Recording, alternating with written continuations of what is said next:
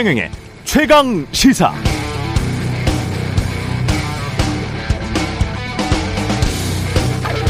뭔가 걸리거나 그랬을 때 사회가 모든 게 다 완벽하고 공정할 수는 없어. 그런 사회는 없다고. 그런데 중요한 건 뭐냐면 국민들이 볼 때 공정한 척이라도 하고 공정해 보이게라도 해야 돼. 그 뜻이 뭐냐? 일단 걸리면 가야 된단 말이야. 그리고 적어도 걸렸을 때 아니 그럴 수도 있지 하고 성내는 식으로 나오면 안 되거든. 그렇게 되면 이게 정글의 법칙으로 가요. 제가 방금 읽어드린 내용은 2년쯤 전 한동훈 검사장이 채널 A 기자에게 한 말입니다. 모든 게 다 완벽하고 공정할 순 없어. 그런데 중요한 게 뭐냐면 국민들이 볼 때 공정한 척이라도 하고 공정해 보이게라도 해야 돼.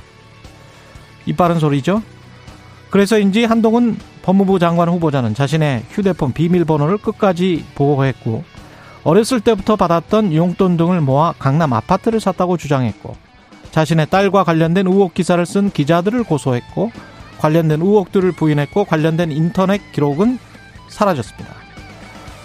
일단 걸리면 가야 된다. 아니 그럴 수도 있지 하고 성내면 안 되거든. 그렇게 되면 이게 정글의 법칙으로 가요. 라고 입 바른 소리 했던 한동훈 법무부 장관 후보자 그에 대한 국회 인사청문회는 오늘 열립니다. 네, 안녕하십니까. 5월 9일 세상에 이익이 되는 방송 최경령의 최강시사 출발합니다. 저는 KBS 최경령 기자고요. 최경령의 최강시사 유튜브에 검색하시면 실시간 방송 보실 수 있습니다. 문자 참여는 짧은 문자 보시면 긴 문자 100원이 드는 샵 9730 유튜브 콩 어플도 많은 이용 부탁드리고요. 오늘 인터뷰 더불어민주당 경기도지사 후보로 선출된 김동연 전 어, 대표 부총리 만나보고요. 어, 그리고 인사청문회 전국 국민의힘 김용태 최고위원과 이야기 나눠봅니다.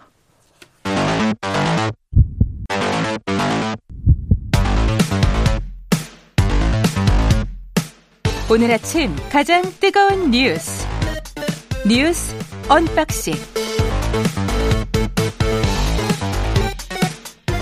네 뉴스 언박싱 시작합니다. 김민하 시사평론가 민동기 기자 나와 있습니다. 안녕하십니까? 안녕하십니까?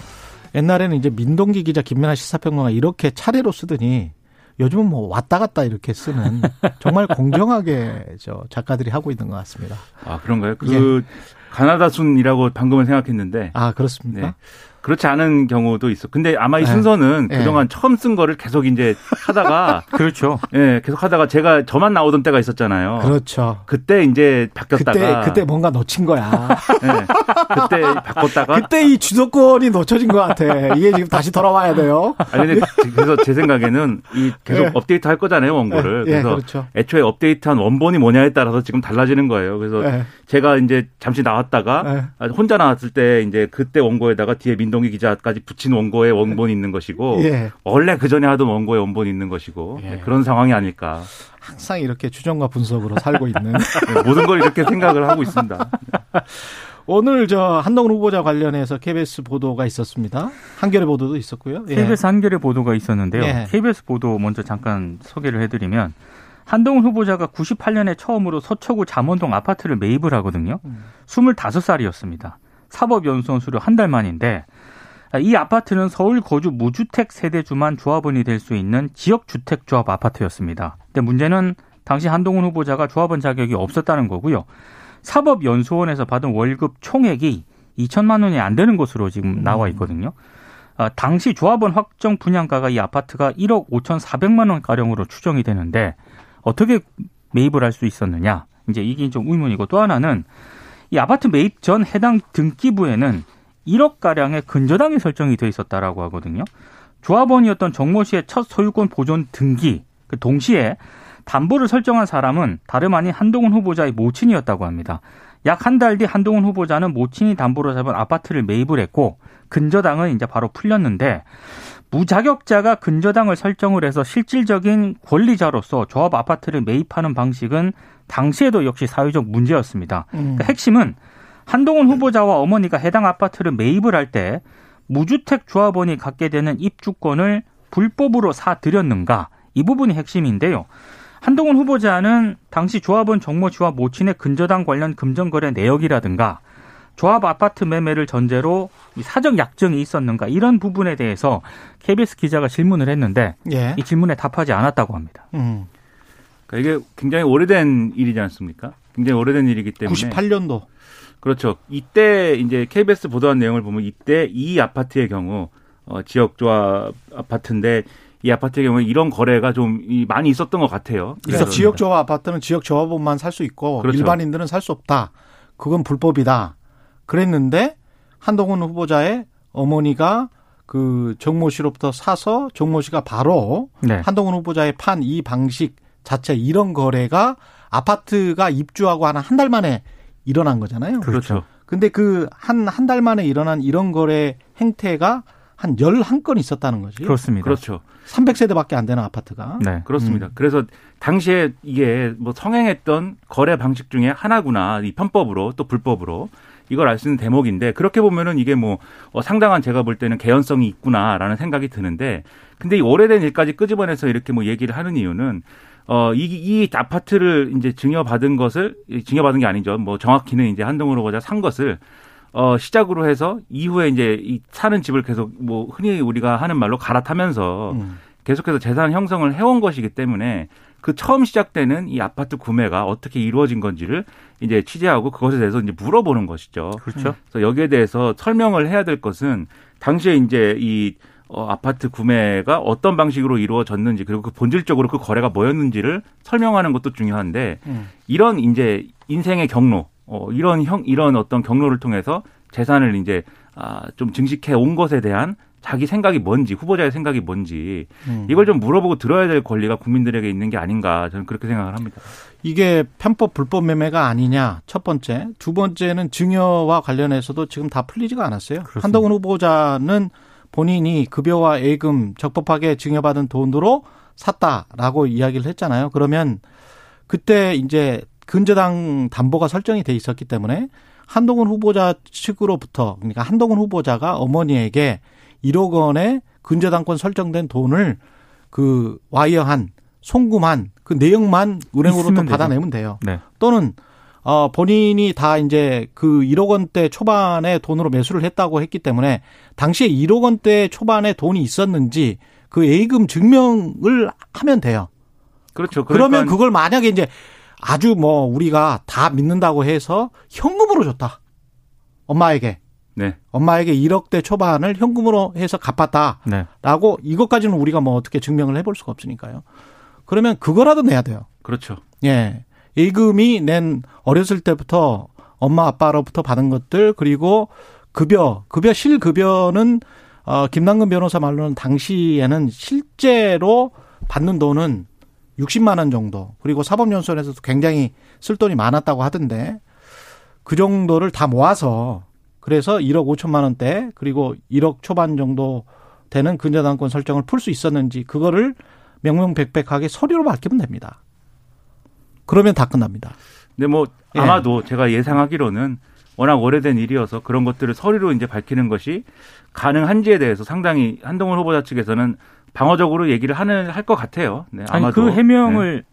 그 예전에 이제 의혹이 제기됐을 때 네. 신문이 했었죠. 예, 네. 그때 해명한 이후로 거의 비슷한 해명을 계속 하고 있어요. 매매 음. 계약 체결이라든가 등기 당시에는 본인은 군, 군 법무관 훈련을 받고 있었기 때문에 구체적인 뭐 등기 과정이라든가 경위는 음. 알지 못한다. 이 해명을 계속 하고 있는 상황입니다. 알기 알지 못하는데 어떻게 1억 원 정도의 돈을 줬다는 건 기억을 하죠?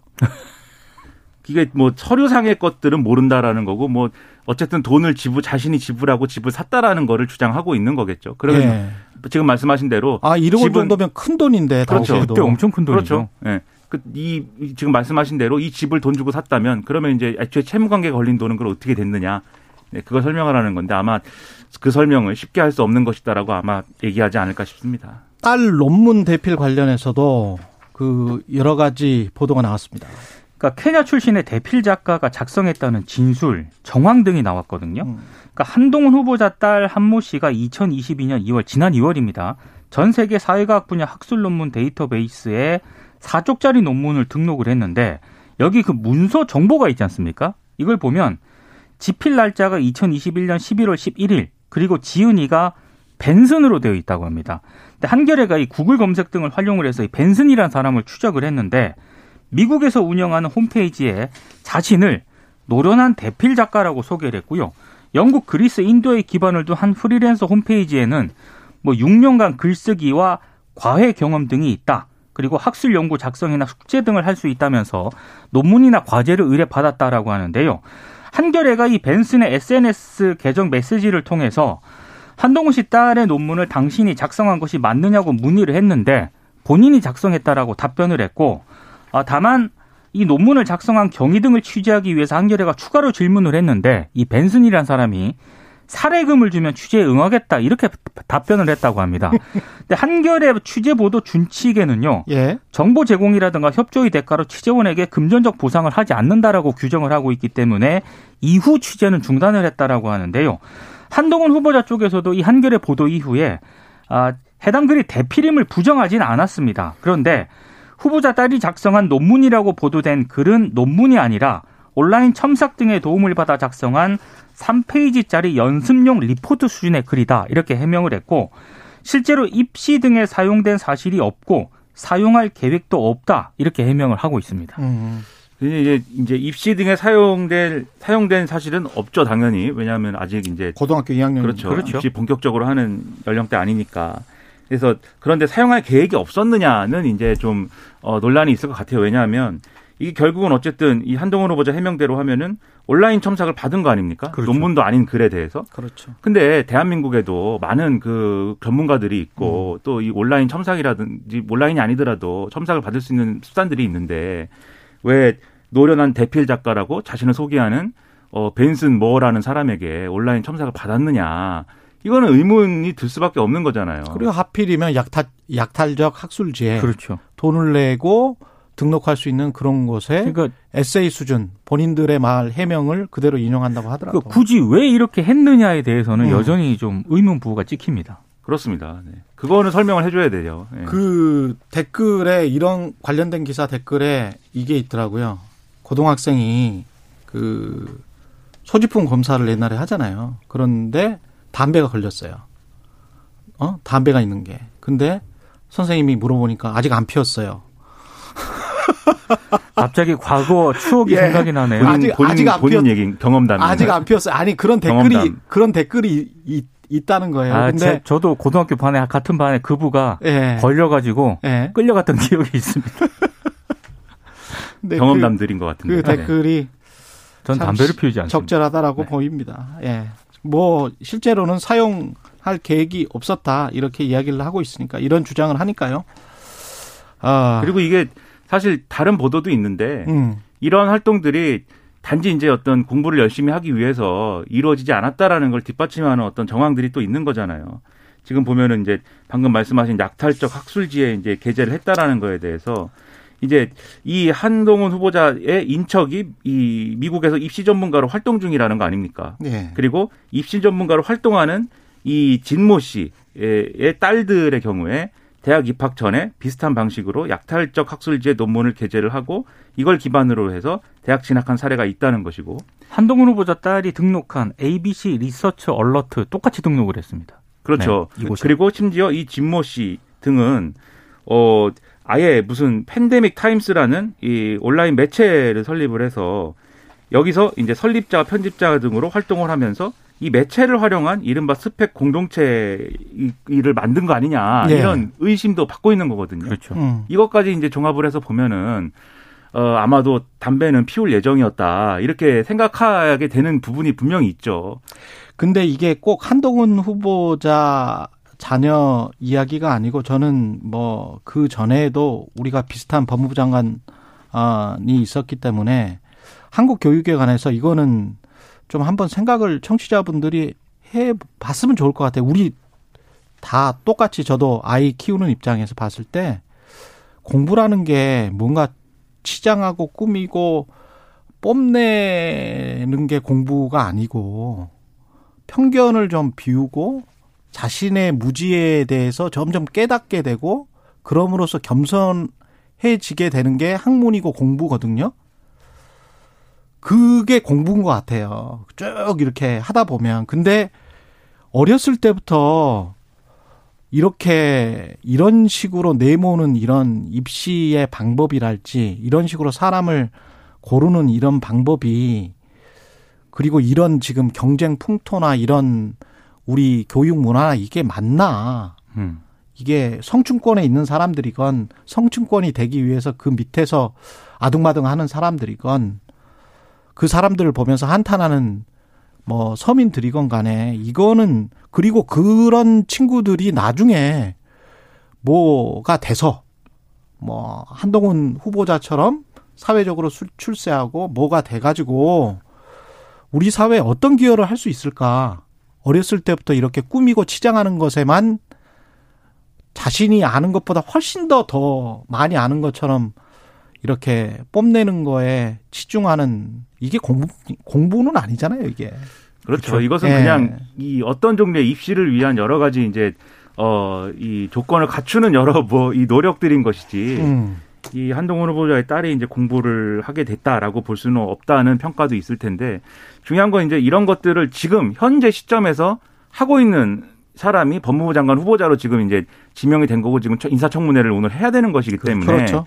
그럼 여기에 대해서 후보자 본인의 또 설명이 있어야 되는 거예요. 근데 설명이라는 게 음. 예를 들면 아 법을 어기지 않았다라든가 그리고 뭐 이거 다 하는 거 아니냐 뭐 이런 게 아니라 저는 이게 이 뭐이 뭐 거치와 상관없이 이런 풍토 그리고 이런 일들을 같이 하고 있는 것에 대한 어떤 스스로에 대한 평가 이런 게 있어야 법무행정에 적합한 어떤 수양을 갖추고 있는지를 그러니까요. 국민이 판단할 수 있는 거거든요. 그러니까 이런 거에 대해서 자신도 아 이게 이런 풍토가 있고 이런 것들이 있어서 이렇게 하다 보니까 이렇게 가담을 하게 됐으나 이것은 잘못됐다고 생각하고 앞으로 이런 일이 없어야 된다고 생각한다라는 본인의 의지라든가 정책적 방향이라든가 이런 것들을 밝히든지 최소한 이런 게 있어야 그런 게 있어야 이제 음. 좀 따져볼 수 있는 거 아니겠습니까? 그렇죠. 근데 너무 이, 이 문제를 저 사실상의 이제 위법이 없다. 그다음에 대학 음. 대입에 뭐 활용할 계획도 없고 활용한 적도 없다. 이렇게 어떤 그 법의 논리로만 계속 얘기하는 것은 제가 볼 땐 해명이 아닌 거죠, 이건. 기자들 고소나 하고 본인이 그렇게 이야기를 했으면서 뭐 사실은 썩내는 거예요. 화내는 거예요. 기자들 고소하는 그렇죠. 거는. 음. 이따 그 8시 한 45분쯤에 그 대치동 20년 일타 강사 출신이 나와서 이 한국 교육의 문제에 관해서 부모 찬스에 관해서 좀 말씀을 해 주실 예정인데 그것도 대, 한번 들어보십시오. 대치동의 세계를 또 그리는군요. 그 장관 후보 임명은 아무래도 강행을 할 것 같다는 거잖아요. 그죠? 그러니까 민주당이 음. 정호영, 한동훈 후보자를 비롯해서요. 이상민 행안부, 원희룡 국토부, 박보균 문체부 장관 후보자를 부적격으로 규정을 했거든요. 지금 당선인 쪽에서는 이 후보에 더해서 박진 외교부 장관 후보자, 이종석 국방부 장관 후보자에 대한 인사청문 보고서를 오늘까지 재송부해달라고 요청을 했습니다. 그러니까 임명을 강행하지 않겠느냐라는 어떤 전망이 나오고 있는데 아, 일단 이들 후보자 임명 여부는 결국 한덕수 국무총리 후보자 국회 인준과 직결될 가능성이 굉장히 높은 그런 상황이고요. 만약에 윤 당선인이 임명을 강행을 한다면은 한덕수 후보자 임명 동의안은 국회 본회의에서 부결될 가능성이 굉장히 높은 그런 상황입니다. 특히 예. 오늘 열리는 한동훈 후보자 인사청문회는 거의 여야의 난타전이 될 가능성이 굉장히 높아 보입니다. 서로 이제 굉장히 이제 강대강 대치로 갈 수밖에 없는 그런 얘기들을 하고 있는데, 그러니까 요약하면 이런 얘기인 것이죠. 어, 윤석열 당선인 측은 그러니까 아, 한덕수 총리 후보자 인준을 민주당이 거부하고 있기 때문에 음. 그럼 우리도 무슨 뭐 이런 이뭐 어, 협상이나 이런 게 아니고 다 문제가 되는 장관들까지도 다 임명 강행할 것이야. 이제 이런 분위기인 것이고 민주당은 아니 문제가 되는 장관 후보자들을 어 제외하지 않으면 한덕수 총리 후보자 인준도 불가능한 거 아니냐 뭐 이런 분위기라는 건데 근데 이거를 대놓고는 얘기를 못 해요, 지금. 그렇죠. 민주당도 이게 뭐 한덕수 총리 후보자 인준을 가지고 우리가 장관 후보자 뭐 이거 거래하는 건 아니다. 이렇게 얘기를 하고 있고 윤석열 당선인 측도 마찬가지인데 근데 이게 저기 제가 볼 때는 뭐 오늘 이제 박병석 국회의장 주제로 뭐, 뭐 중재도 해본다고 하고 하는데 제가 볼 때 완전히 뭐 끝까지 가는 거냐 이렇게 뭐 이럴 가능성이 지금 높아 보이지만 그렇지 않을 가능성 아직도 남아 있다고 봅니다. 그래서 예를 들면은 쟁점이 되는 건 결국 정호영 후보자하고 한동훈 후보자인 것 같아요. 한동훈 후보 이 결국은 이제 협상이라는 거는 어쨌든 협상 테이블은 있는 거나 다름없는 상황이 지금 돼버렸고 그 협상 테이블에서 정호영 후보자 정도는 뭐 어 좀 이 지명을 안 할 수도 있지 않느냐라는 거 하나 하고 그다음에 한동훈 후보자는 좀 빼줘야 되는 거 아니냐 이 지명에 대해서 이게 쟁점일 것 같은데 근데 여기에 대해서는 서로 지금 양보할 의사가 없는 듯이 보이기 때문에 그게 문제인 것 같고 음. 아무래도 한덕수 총리 인준 투표 자체는 그래서 장기화 될 수 될 수밖에 없는 거 아닌가 어. 싶습니다. 그렇게 되면은 예. 이제 김 한간에서 얘기하는 김부겸 국무총리가 추경호 부총리 겸 기획재정부 장관 재청까지만 역할을 하고 물러나고 음. 이후에 장관 후보자들은 추경호 부총리가 이제 재청하는 그런 방식으로 일단은 이제 반쪽 내각이라고 평가가 되는 그런 방식의 어떤 내각을 꾸리지 않을까라고 지금 예상들을 하고 있는 거죠. 예. 그리고 이제 지방선거가 완전히 대통령 선거 비슷하게 돼버렸습니다. 이재명 개항을 안철수 분당갑 출마를 한다고 합니다. 그러니까 이재명 민주당 상임고문이 인천 개항을 국회의원 보궐선거 출마를 공식 선언을 했는데요. 어제 기자회견 가졌거든요. 대선 후에 현관문으로 나와본 게 네 번째다. 어제가 네 번째였다고 합니다. 아, 이 고문은 대선 결과의 책임은 자신에게 있다면서 책임지는 길은 어려움에 처한 당과 후보들에게 조금이나마 활로를 열어주는 것이라고 생각한다 이런 얘기를 했고요. 음. 어, 특히 개항을 개항을 같은 경우에는 인천의 실리콘밸리로 만들겠다라고 밝혔고 오늘 개항구로 이사를 한다고 하거든요. 예. 근데 민주당이 지금 17개 광역단체를 장악을 하고 있지 않습니까? 근데 아, 17개 광역단체 장악에 12개 광역단체를 그렇죠. 차지하고 있는데 어, 어제 이재명 고문이 출마 선언을 하면서 전국 과반 승리를 목표로 내세웠거든요. 지난번 대선에서 10대 7이었어요. 그렇습니다. 10이 이제 윤석열. 네. 예, 이었습니다. 그러니까 17개 광역단체장 가운데 9곳 정도에서는 승리를 해야 이제 과반 달성이 가능한 그런 상황인데 쉽지 않을 것 같은데. 그렇습니다. 예. 충청하고 결국 강원에서 선전을 해야 이게 그렇죠. 목표 달성이 가능한다는 그런 경기 얘기거든요. 인천도 다 이겨야 되는데. 그렇습니다. 그러려면 그래서 이재명 고문의 또 대항마로 국민의힘에서는 뭐 윤희숙 전 의원 이름도 나오고 있고요. 음. 그리고 어, 최원식 전 의원이라고 원래 민주당 소속이었다가 예, 예. 예, 민주당을 탈당한 예. 그런 분이 있는데 예. 최원식 전 의원 같은 경우에는 이재명 고문하고 사법연수원 또 동기라고 동기. 합니다. 어. 그래서 이 대항마를 두 명의 이름이 지금 거론이 되고 있는 상황입니다. 음. 뭐 일부 언론 보도에는 뭐 다른 이름도 거론이 됐는데 뭐 아니라고 하니까 예. 그렇죠. 그건 이제 뭐 됐는데 그러니까 이게 이 이재명 고문도 그렇고 안철수 위원장도 출마 선언을 했는데 예. 마찬가지로 분당갑에 출마를 하면서 이 지방선거 승리 필요성을 얘기를 하고 있어요. 다만 음. 이제 연고에 대해서는 이제 이재명 고문이 여기 나가는 거 개항을 해 나가는 거는 연고가 없고 음. 안철수 위원장은 본인이 이제 어쨌든 분당갑의 안내를 만들었기 때문에 그것이 연고이다라고 얘기하고 있지만 사실 두 분 다 뭐 별로 명분이 없어 보이는 거는 분명한 사실이에요. 보궐선거 출마에 예. 대해서는. 예. 근데 이걸 뒤집어 얘기하면은 음. 선거 결과에 대해서 책임들을 져야 되는 입장에 지금 된 겁니다. 그러니까요. 특히, 나중에 그렇죠. 정당의 역학관계랄지 정치 지형에도 큰 변화가 있을 그렇죠. 것 같습니다. 그렇죠. 특히 예. 이재명 고문은 수도권 성적이 바로 이 이재명 고문의 앞으로의 이제 진로하고 직결될 수밖에 없는 게 그, 래요 지금 경기도는 이재명 전 지사의 후광으로 선거할 것이다라고 하는 거죠. 음. 서울은 송영길 전 대표가 얼마나 열심히 얘기하겠습니까? 내 지역구를 물려줬고 우리도 원팀이다. 그리고 그렇죠. 예. 그리고 이재명 고문은 어쨌든 인천 선거도 같이 책임지는 그런 입장이고 그리고 총괄 선대위원장이니까 전체 지방 선거를 이제 좀 책임져야 되는 입장인데 그렇습니다. 만약에 수도권 선거가 안 좋은 방향으로 끝나면 예. 그럼 이제 이재명 고문은 심각한 정치적 타격을 입게 되는 것이기 때문에 그러면은 외연 확장을 할 수 있고 중도 확장을 할 수 있는 그런 메시지나 민주당의 변화를 보여주는 그런 음. 전략이 필요하거든요. 그래서 그런 걸 할 수 있겠느냐. 음. 그게 이번에 관건이 되지 않을까 싶습니다. 또 재밌게 되겠네요. 네. 뉴스 언박싱 민동기 기자 김민하 시사평론가였습니다. 고맙습니다. 고맙습니다. 고맙습니다. KBS 일라디오 최경영의 최강시사 듣고 계신 지금 시각 7시 43분입니다. 오늘 하루 이슈의 중심. 당신의 아침을 책임지는 직격 인터뷰. 여러분은 지금 KBS 일라디오 최경영의 최강시사와 함께하고 계십니다. 네, 오늘 러시아의 2차 세계대전 승리 기념일인 전승절, 오늘이 그런 날이라고 합니다. 예. 그런데 러시아와 우크라이나 양국 간 군사가, 군사적 긴장감은 계속 고조되고 있고요. 푸틴의 속내는 진짜 뭔지 정재원, 어, 국민대학교 러시아 유라시아 학과 교수님입니다. 연결돼 있습니다. 안녕하세요. 예, 안녕하십니까. 예, 예. 교수님, 이 지금 상황은 계속 전쟁이 격화되고 있는 상황이라고 판단하십니까? 어떻게 보세요? 예, 지금 어 굉장히 그 격화되는 상황이라고 할 수 있겠습니다. 그 종전 선언이 아마 있을 것이다라고 하는 일부 예측이 있지만 예. 그 반대로 전면전을 선언하거나 대대적인 공격이 있을 거라는 주장도 이제 만만치 않은데요. 예. 제 생각으로는 이제 현재 돈바스 지역을 넘어서 지금 장악하고 있는 남부 흑해 연안지 를 바탕으로 어 계속 이제 그 민간인 사상자 모두 나치가 민간인으로 위장하고 있다 이렇게 선전하고 있는 상황에서 어 이 지역에서 소위 나치로부터 해방이 이뤘다는 식으로 이제 점령을 정당화하는 그러한 정도로 아마 마무리되지 않을까 이런 생각도 좀 하고 있습니다. 그러면 오늘 뭐 종전을 선언할 수도 있습니까? 아니면은 지금 말씀하신 대로 종전을 선언한다는 게 그 지역을 최소한 돈바스 지역을 점령해서 러시아 입장에서는 봤을 때 예, 예. 그, 그 지역을 점령해서 우리가 이겼다라는 승전 선언을 해야 되는 거 아니에요? 그리고 점령했다라는? 어, 예, 그렇습니다. 그러니까 오늘 완전히 종전 선언을 할지는 저는 솔직히 좀 회의적이고요. 예.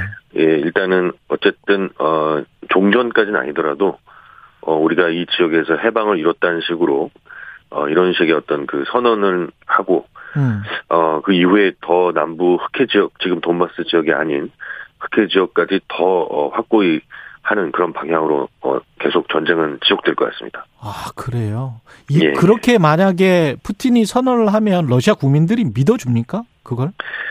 뭐 일단 어 지금 모든 어 언론이 완전히 그 장악돼 있는 상태에서요. 예. 아무래도 많은 국민들은 이런 부분에서 이미 오랫동안 사실은 수십 년 동안 이어져온 그런 어, 선전 속에서 음. 어, 아무래도 믿을 수밖에 없는 그런 상황이 있겠습니다. 특히 지금 어, 외부 다른 어, SNS들이 많이 차단된 상태가 예. 모순적으로 어, 모순적이게도 러시아 국민들한테는 오히려 정부 방송밖에 지금 들을 수밖에 없는 상황이 되다 보니까 아. 어, 그런 부분들이 더 커질 수 있다 이런 생각이 좀 듭니다. 그러면 지금 상황에서 만약에 그런 식으로라도 푸틴이 그렇게 일방적으로 선언을 하고 그러면 그 지역 돈바스 지역은 점령이 되는 건가요? 러시아 군에 의해서? 어, 지금 사실 이제 조금 더 제가 강조를 드리면 예. 돈바스 예. 지역뿐만 아니고요. 예. 더그 돈바스 지역 전체가 이제 크림과 연결되는 지역 그 외에도 더 왼쪽으로 음. 흑해까지도 흑해까지도 어, 상당히 그 예, 오데사 지역 까지는 아직은 완벽하진 않지만 음. 헤르손 등 많은 지역에서 지금 어, 과거에 돈바스를 점령했던 형태로 어, 그대로 러시아 영토에 편입을 시킬 가능성이 굉장히 높아지고 있습니다. 그래서 그렇군요. 과거에 비해서 네. 훨씬 더 많은 지역을 점령한 채로 그리고 또 이것이 러시아에서 계속 반복되고 있는 것은 어, 이것이 과거의 러시아 땅이었고 이곳을 어, 점령하고 있는 소위 지금 우크라이나 정부를 나치 정부로 규정하고 있거든요. 예. 그 나치 정부에 의한 고통을 우리가 해방시켜줬다. 이런 식으로 이제 계속 선전을 하고 있습니다. 그러면 우크라이나나 서방 진영은 그 대응을 할 수 있는 게 뭐예요? 만약에 푸틴이 일방적으로 그렇게 선언을 해서 이쪽은 예. 이제 우리 땅이다라고 해버리면 흑해 그쪽까지 하면은 터키 서방 지정과 바로 저 접경 지역이 돼버리는데 맞습니다. 예. 그럼 뭐그 서방 진영은 어떻게 가만히 있을 수는 없을 거 아니에요. 그 이것이 굉장히 딜레마인데요. 예. 지금 현재 뭐 경제 제재라고 하는 것도 어 중국과 어, 인도 등 전 세계가 어, 동참하고 있지 않은 나라도 많고 여전히 그 석유가스는 세계가 필요로 하고 있기 때문에 네. 심지어 유럽도 이분에 대해서 경제 제재는 쉽지 않은 것 같습니다. 음. 어, 그런 상황 속에서 결국은 이제 그러면 미국을 중심으로 하는 이러한 그 군사 무기 후원 지원이라고 하는 것이 밖에 지금 대안이 없는 상황인데요. 예. 이것도 지금 어 제가 봤을 때는 여러 가지 문제점이 많지 않습니까? 예. 그래서 어떤 형태로든지 종전을 음 아무래도 어 중재를 어 지금 많은 국가들이 시도를 해야 될 텐데 음. 결국 이 전쟁은 러시아가 일으켰고 러시아가 중단할 수밖에 없을 것 같습니다. 음. 어 따라서 그, 러, 그 서방 진영이 할 수 있는 그 방법이 많지는 않죠. 한 가지 좀 주목해야 될 것은 예. 어 다른 국가와는 달리 미국이 무기만 좀 공급하고 있고 어, 적극적인 중재 노력을 하지 않고 있다는 점인데요. 네. 어, 이 부분이 좀 향후에 좀 어, 개선이 돼야 될 것 같습니다. 근데 이게 지금 듣다 보니까 젤렌스키 대통령이 하는 말은 우리는 승리할 것이다라고 했을 때 그 승리의 의미를 본인이 직접 이야기를 했거든요. 예, 예. 그때 승리는 2014년도에 크림반도 그 러시아가 뺏어간 것까지 되찾는 게 승리다. 라고 예, 젤렌스키가 맞습니다. 이야기를 했잖아요. 예, 예. 그러면 이거는 크림반도 이상으로 훨씬 더 큰 영토를 지금 뺏기는 건데 그 젤렌스키는 도저히 납득할 수 없을 것 같은데 우크라이나 쪽은 그렇죠. 그러니까 예. 이그 부분은 어 그냥 어떻게 보면 어 하나의 프로파간다일 수 있겠죠. 예. 그러나 어찌됐든 확실한 것은 이 전쟁은 러시아가 일으켰고 또 그 이전에 2014년에 어찌되었든 러시아가 우크라이나 땅을 빼앗은 부분이 있습니다. 예.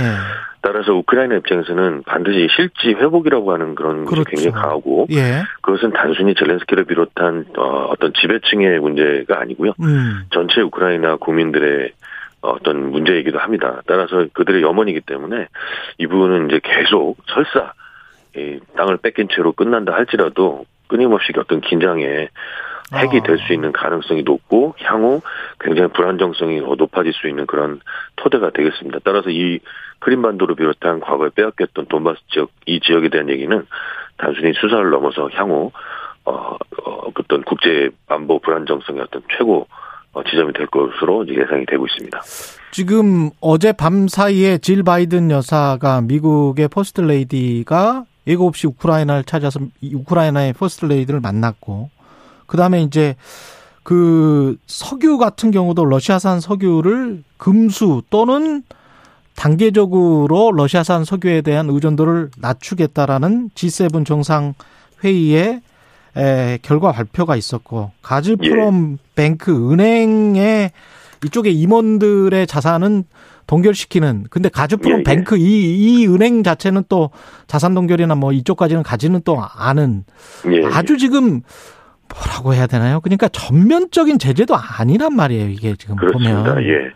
사실 석유에 대해서는 그 정도가 얘기가 좀 어느 정도 되고 있지만 예. 가스는 아직 그 어떤 합의도 제대로 이루어지지 않은 상황이죠. 그렇죠. 또 경제 제재 많이 또 어, 쉽게 경제 제재가 제대로 작동된 적은 사실 역사적으로 많지 않고요. 음. 그래서 여러 가지로 지금 이 부분은 어, 참 쉽지 않은 그런 상황이라고 할 수 있겠습니다. 아, 그러면 협상할 가능성, 마크롱 대통령이나 이런 유럽에서 그 다리가 됐었던 그런 나라들과 연계해서 우크라이나나 러시아가 어떤 일정 조건의 현재 상황에서 협상할 가능성은 있습니까? 어, 우크라이나도 그렇고 러시아도 그렇고 예. 유럽이 미국이 아니라 유럽이 나서주면 더 모양새는 좋은데요. 예. 그러나 이 전쟁의 가장 핵심적인 한 당사자인 미국이 음. 나서는 거, 미국이 나서서 중재를 하고 그러한 모습이 훨씬 더 중요한 것 같습니다. 음. 어, 유럽 역시도 그러한 어, 이 어, 노력을 많이 하고 있지만 예. 어, 아직 이 푸틴을 비롯한 러시아의 강경파 지도부들은 어, 별 큰 성과는 없는 상황이 되겠습니다.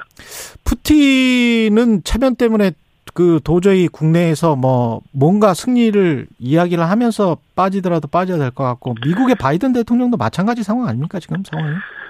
그렇습니다. 예. 예. 그래서 지금 어 바로 이 그 어쨌든 이 전쟁을 시작한 건 러시아고요. 그렇죠. 그 러시아에게 퇴로를 열어주는 게 중요한데, 음. 제가 봤을 때는 이제 핵심은 바로 이것입니다. 아까도 계속 강조했지만, 예. 크림과 돈바스 지역을 넘어서 더 많은 지역을 러시아가 지금 차지를 했고, 음.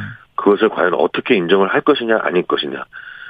어, 그런 부분에는 이제 가장 첨예한 대립이 있을 것이고, 음. 러시아 입장에서는 이것마저도 만약에 없다면 언젠가 드러날 텐데 자신들의 그 피해라든지 그렇죠. 그러한 피해까지 각오하면서까지도 이런 부분까지도 얻지 못하고 만약에 후퇴한다면 음. 아마 그 러시아 그 엘리트 러시아 지배 집단 내에서도 반발이 굉장히 심할 것입니다. 따라서 어 굉장히 지금 어 양쪽 모두 양보할 수 없는 그런 어 정말 극단의 대립 까지 와 있다 이렇게 좀 볼 수 있을 것 같습니다. 혹시 푸틴이 뭐 핵무기 사용이랄지 이런 극단적인 수단까지 동원할 가능성은 없겠죠? 어떻게 보세요? 어 글쎄요, 이 저는 그 부분은 음. 어, 거꾸로 항상 그 우리, 우리한테 잘 안 알려져 있는데 예. 러시아는 항상 이 문제를 어, 거꾸로 러, 서방이 자신들에게 핵 위협을 한다고 이렇게 선전하고 있거든요. 아. 그래서 약간은 국내 여론용도 있습니다. 결국 음. 자신들이 이렇게 핵 위협을 하는 것은 어, 서방에 대한 어떤 위협이라기보다는 거꾸로 서방이 자신들을 위협을 하기 때문에 이렇게 얘기하는 것이다 하는 건데요. 실제 사용 가능성은 저는 없다고 보고 실제 만약에 네. 사용을 한다면 예. 그것이 어, 현재 자신들의 지배층 뿐만 아니라 음. 러시아 전체 대중한테도 큰 영향을 미칠 수 있기 때문에 예, 예 절대로 그런 부분은 없을 것이다. 아, 아, 네. 없을 것이다. 그렇게 예. 생각하고 싶습니다. 정재원 국민대학교 러시아 유라시아 학과 교수였습니다. 고맙습니다.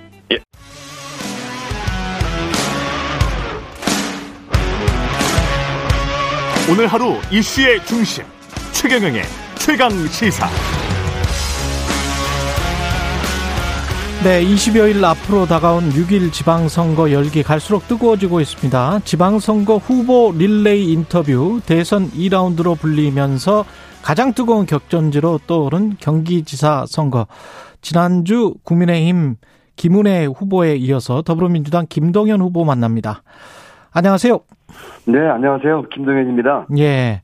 지난 주말부터인가요? 이 SNS에서 네. 떡부 오. 네. 예, 이게 그 캐릭터죠? 부캐입니까? 네. 요, 요즘 말로? 네, 그렇습니다. 캐릭터죠. 예, 예. 예, 예. 그게 어, 어떤 의미인가요? 이게 이제 똑똑한 부엉이라는 똑똑한 뜻이라고 부엉이? 하고요. 예. 네.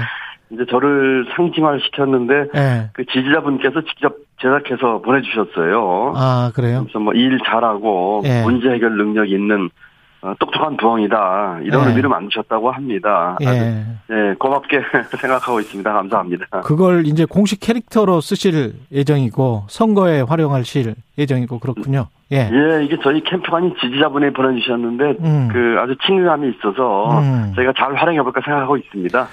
그렇군요. 일단 네. 뭐 경기도가 최대 격전지다 여론조사가 왔다 갔다 합니다. 다 예측 네, 네. 하는데 그렇게 네. 느끼십니까? 어떠세요, 판세는? 네, 이제 현장을 많이 다녀보면은 그 기대감을 많이 표시하는 것 같습니다. 음. 오랜 국정 경험으로 민생 회복이라든지 경기도가 이제 산적한 여러 현안들을 푸는데 그 적당한 사람이다 하는 그 기대를 많이 받고 있고 예. 또 말꾼보다는 일꾼이 필요하다 하는 얘기들도 많이 하시는데 음. 이제 뭐 오늘 또 내일 또 새 정부 이제 출범하게 되면은 또 여러 가지 이제 지형상 이제 쉽지 않은 상황이 또 올 텐데 열심히 네. 해서 반드시 이기도록 하겠습니다.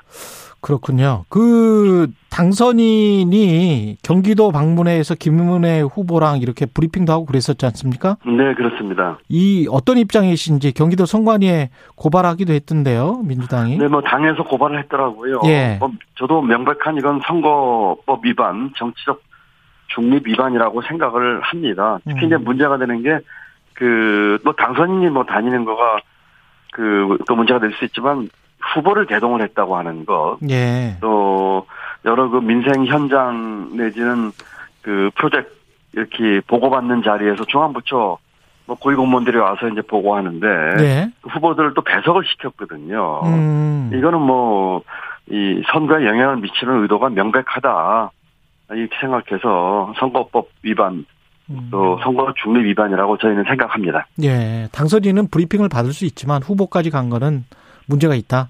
네, 후보까지 뭐 대동을 했고 또 예. 배석을 또 시켰거든요. 그리고 예. 보고를 중앙부처 뭐 국장인지 실장인지 하는 분들이 하는 자리에까지 배석시킨 거는 명백한 음. 그 선거에 영향 미치는 의도가 있다 이렇게 봅니다. 예. 지난번 대선과 비슷한 이름들 이재명, 안철수, 김동현 네. 뭐 이렇게 나왔어요. 네, 네. 이재명 고문이 인천 개항을 하고 안철수가 이제 분당갑 한다고 하는데 네. 어떻게 보세요? 민주당 안에서도 어 이재명 고문의 개항을 출마에 관해서 여러 가지 의견들이 있었던 것 같은데. 네. 아무래도 이제 뭐 이승열 당선자가 이제 대통령 취임하게 되면서 그동안 인수했던 걸 보면 그 오만과 독주가 이제 있을 것 같다고 예상을 하고 있거든요. 예. 그렇기 때문에 이번 지방선거에서 그 윤석열 정부를 견제하는 어, 그런 그 민주당이 반드시 그 이겨야 된다 이렇게 생각을 하고 있고 특히 수도권이 중요하지 않겠습니까? 예. 어, 이재명 고문이 이제 그 수도권 또 나아가서는 그 전국 지방 선거에 그 힘을 좀 보태면서 승리의 음. 견인을 좀 하겠다는 어, 그런 취지로 생각을 하고 있고요. 예. 저는 뭐 어, 개인적으로는 이재명 고문가 지난 대선에서 이 가치 연대를 그 했기 때문에 음. 그와 같은 이 정치 교체나 국민 통합의 가치를 그 함께 또 추진하고 확인하는 뭐 계기가 됐다 이렇게 저는 평가하고 있습니다. 경기도지사 선거 하시는데 좀 도움이 되리라 이렇게 보세요? 네, 뭐 저 이재명 지사가 이제 총괄 선대위원장을 그 맡았기 때문에 음. 어 열심히 이제 저를 비롯한 수도권 또 전국 지방선거에 힘을 보탤 거라고 어, 생각을 하고 함께 또 시너지 효과를 내도록 최대한 노력을 해야 되겠죠. 예. 국민의힘에서는 이제 불체포 특권을 얻겠다는 방탄용 출마다. 대장동 있는 분당을 피해서 어, 강세적인 인천 계양을로 간 것도 문제다. 뭐 이, 런 비판을 한단 말이죠. 이런 논리는 네. 어떻게 듣고 계십니까? 저는 뭐 그렇게 생각하지는 않고요. 네. 뭐 이번에 뭐 그 수사권이나 기소권의 분리라든지 등등 이런 것들도 그렇게 속도를 하시는데 음. 어차피 그 대통령 새로 취임을 하게 되면 수사권, 검찰권 모두 다 윤석열 정부의 검찰이고 수사 담당하는 사람들이거든요. 예. 그렇기 때문에 어, 이거를 그 어떤 보호하기 위해서라도 이렇게 보고 있지 않고요. 아무리 예. 뭐 국회의원이라고 하더라도 그 명백하게 만약에 검찰과 수사에서 이렇게 하게 된다면 그 거기에 따라서 명명백백하게 결과가 나올 것이고 음. 또 면책 특권이나 뭐 불체포 특권 때문에 그 보호막으로 그 안에 들어가려고 하는 의도를 뭐 지난 대선 후보 그 유권자의 과반수 표를 얻은 유권 대선 후보가 그런 생각에서 했다고는 생각하지 않습니다. 예. 그 안철수 전 인수위원장의 분당갑 출마는 어떻게 평가를 하세요? 글쎄요, 그, 지금 뭐, 김은혜 후보 같은 경우도 사실 출마에 어떤 명분이 있는지 저는 의문이었거든요. 음. 이거는 뭐, 당선자의 입, 또 행정 경험은 전무하고, 또 소위 그 자객공천의 수혜자거든요. 예. 인수, 안, 그 안철수 인수위원장도 어, 인수위원장을 하면서 이렇게 존재감 없이 이렇게 하셨는데 국회의원 배지 달기 위해서 어, 뭐 안전한 선택을 그 한 것이 아닌가 하는 측면에서 그다지 음. 명분이 있어 보이진 않다 이렇게 저는 보고 있습니다. 김은혜 후보 같은 경우는 중앙정부 차원의 이제 지원을 강조를 하지 않습니까 여당 후보? 네네. 네. 이, 이 부분은 어떻게 반론을 하십니까? 심지어는 뭐 여차하면 뭐 용산 집무실 언제 뛰어가겠다 이런 얘기까지 하는 것 같은데 예. 이 중앙정부와 지방정부는 수평과 협력 관계입니다. 어. 만약에 중앙정부의 지원에만 목을 맨다면 그야말로 천수답 도정이지요. 음. 저는 정부에서 오랫동안 나라 살림 책임지고 경제 총수까지 하면서 지방 정부의 그 장이 당이 어디냐에 따라 가지고 정책을 고려하거나 한 적도 없습니다. 예. 예를 들어서 제가 이제 뭐 반도체 클러스터라든지 혁신 성장하겠다고 하는데 어느 대통령과 어느 중앙 정부가 반대하겠습니까? 음. 오히려 저는 중앙 정부와 지방 정부와 오랫동안 협력한 관계에 있으면서 그 경험을 살릴 것이고 또 많은 그 정책과 그 예산 대정은 국회에서 또 하고 있거든요. 예. 다수당인 또 민주당 음. 협력 얻어서 충분히 중앙정부와 협력도 없고 또 국회 협력을 얻어가지고 우리 경기 도정을 살피고 도민 삶을 어 삶의 질을 올리는데 어 최선을 다해서 잘할 수 있다 이렇게 저는 자신하고 있습니다. 아까 모두에도 말꾼이 아닌 일꾼을 뽑아야 한다 이런 말씀을 하셨는데 김은혜 후보는 말꾼, 김동연 후보는 일꾼 이렇게 차별점을 강조하고 계시는 것 같은데 네 그렇습니까? 그렇습니다. 예, 예. 말 하시는데 아무래도 오랫동안 전문인분 예. 저는 그 일을 했지요. 34년 음. 국정을 담당했고 대학 총장을 했고 그 문제 해결을 현장에서 했고 그렇기 때문에 도 차별화가 어, 거기서 나올 것이라고 하는 것을 우리 도민 여러분께서 어, 이해하시라고 믿습니다. 그 지역 현안이나 정책들을 좀 구체적으로 설명을 해 주시겠습니까? 네네. 지금 아무래도 이 경기도의 가장 큰 현안은 저는 부동산 문제, 음. 교통 문제, 그다음에 일자리 문제라고 생각을 합니다. 네. 부동산 문제는 일기 신도시 조속한 해결, 또, 어, 반값에 가까운, 어, 주택 공급을 통한 청년과 이 신혼부부를 위한, 어, 그 대책을 만들고 있고요. 예. 교통은, 어, GTX 그 차질 없는 이행과 확장 또는 신설 등을 통해서 이 서울로 출퇴근하는 도민들 하루에 한 시간씩 돌려드리겠습니다. 음. 하는 공약을 내세우고 있고요. 일자리를 위해서는 혁신을 통한 성장, 특히, 어, 3만 스타트업 어, 그, 통한 60만 개 일자리, 이런 걸 통해서 경기 지역 경제 활성화와 또 일자리, 어, 100만 개 만들겠다. 이런 공약들 내세우고 있습니다.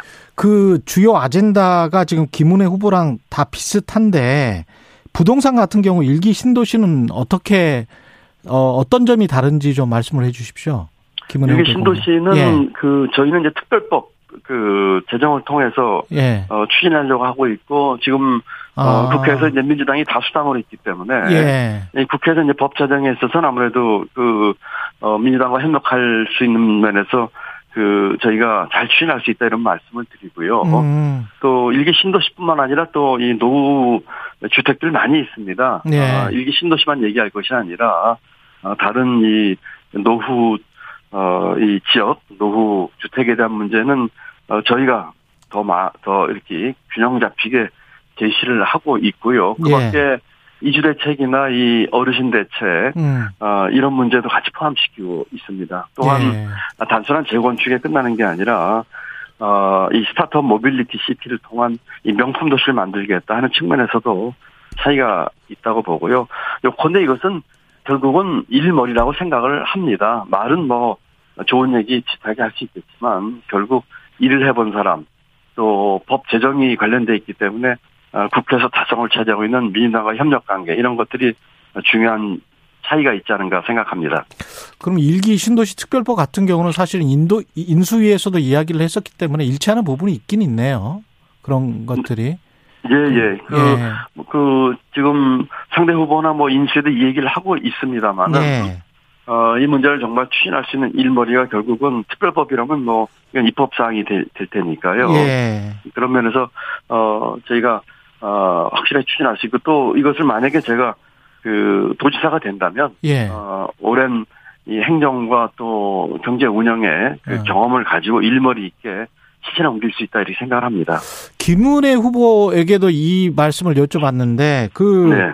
재건축 규제 완화를 너무 빨리 뭐 신속하게 해버리면 또 부동산 네. 가격 안 그래도 높은데 그게 또 앙등할 우려가 있고 그래서 원희룡 국토부 장관 후보자도 그 그런 이야기를 했었잖아요. 그 정책 네, 목표가 네, 집값의 하향 안정화다. 네. 뭐 이런 거를 생각을 해보면 그, 그, 지금 거기에서 재건축 대상 아파트에 사시는 분들은 급할지 모르겠습니다만은 국가 경제 전체적으로 봤을 때는 조금 순차적으로 한 게 맞지 않, 않습니까?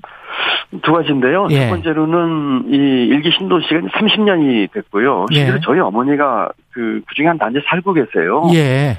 그래서 이 그쪽 주민들의 이 삶의 질이라든지 네. 또 예를 들어서 이 배관에 녹이 심하게 나서 뭐 이런 등등 문제들이 있어서 음. 이 문제를 어 이 빨리 해결하는 거 하는 방향은 저는 맞다고 생각을 합니다. 예. 두 번째로 이 주택 가격 안정 문제는 그 여러 가지 다양한 방법을 함께 동원해야 됩니다.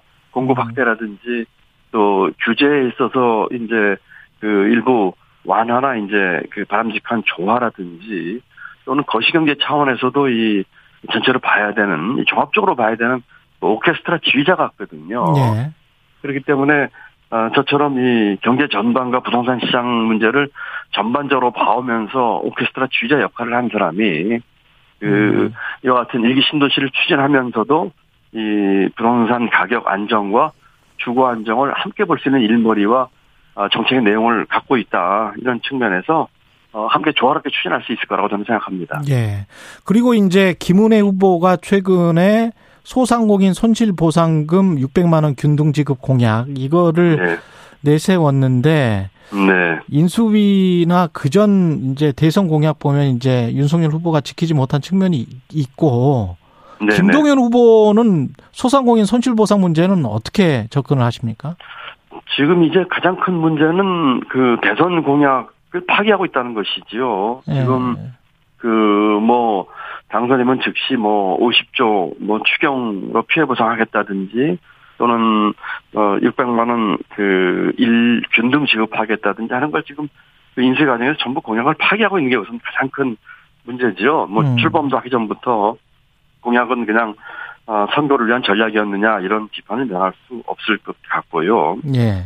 지금 또 그러다 보니까 이제 김은혜 후보가 아마 이 선거를 의식해서 뭐 그 또 지급을 하겠다 이런 얘기를 하고 있는 것 같은데 만약에 경기도에서 지급한다고 하면은 그것도 좀 말이 좀 맞는 얘기는 아니죠. 음. 중앙정부에서 하지 않는 것을 공약을 안 지키는 걸 또 뭐 경기도가 뭐 재원을 동원해서 하겠다는 것도 맞지 않고요. 음. 저는 이 부분에 대해서 그 민생 대책을 이미 발표한 바가 있습니다만 우선 소상공인 자영업자 이 신용 대사면 등을 통한 민생 회복에 속도감 있게 추진하겠습니다. 아 신용 대사면? 아, 네, 신용 대사면 예. 또이 고정비에 대한 그 지원 방안 이런 것들을 종합적으로 지금 발표를 했거든요. 예.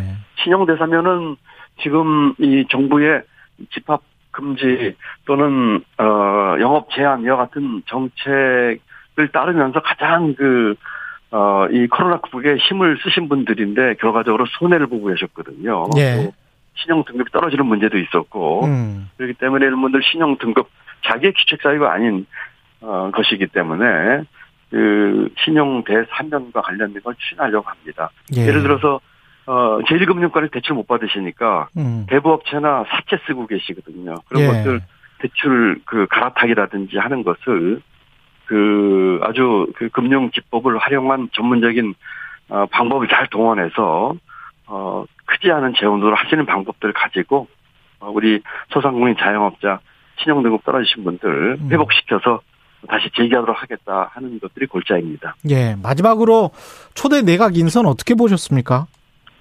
뭐 문제가 많지요. 뭐첫 음. 번째로는 역량 부족인 분들 많고 두 번째는 아빠 찬스, 엄마 찬스, 셀프 찬스 쓰신 분들, 음. 세 번째로는 전관예우 받으신 분들 이렇기 때문에 사실 그 기득권의 그 유지와 확장 또는 기득권 회전문 같은 어 분들이 많으셔서 이번 청문회 과정에서 한 분 한분 어 이 정확한 눈으로 이 검증을 하고 국민들 눈높이 안 맞는 이런 많은 분들 정확한 검증을 해야 된다고 어, 생각을 합니다. 예. 왜 김동연 경기도지사여야 하는지 그걸 마지막으로 어, 말씀해 주시고 끝내죠. 예. 네. 어, 경기도가 바뀌면 대한민국이 바뀝니다. 어, 그 우선 이 1,400만 인구가 사는 이 대한 저 경기도에 일해본 사람, 문제 결능적인 사람이 있어야 된다고 생각을 합니다. 34년 음. 국정운영 어, 일해본 사람 김동연이고요. 두 번째로는 이 서민들의 마음을 줄 아는 사람이 한다고 생각합니다. 경기도 천막집 출신으로 어 그분들과 함께 삶을 살아온 제가 서민들 마음을 헤아리면서 이 공감 능력이 있다고 생각을 하고요. 마지막으로는 청렴과 정직입니다. 어, 오랜 공직생활 하면서 청렴하게 정직하게 했고 전관 예우 다 거부했습니다. 이런 측면에서 변화의 중심 경기도에서 일 잘하는 저 김동현이 경기도를 바꾸고 나가서 대한민국을 바꿀 수 있다고 생각을 하기 때문에 성원과 지지를 호소드립니다. 예, 더불어민주당 김동현 경기도지사 후보였습니다. 고맙습니다. 네, 감사합니다. 공정, 공익, 그리고 균형. 한 발짝 더 들어간다. 세상에 이익이 되는 방송. 최경영의 최강 시사.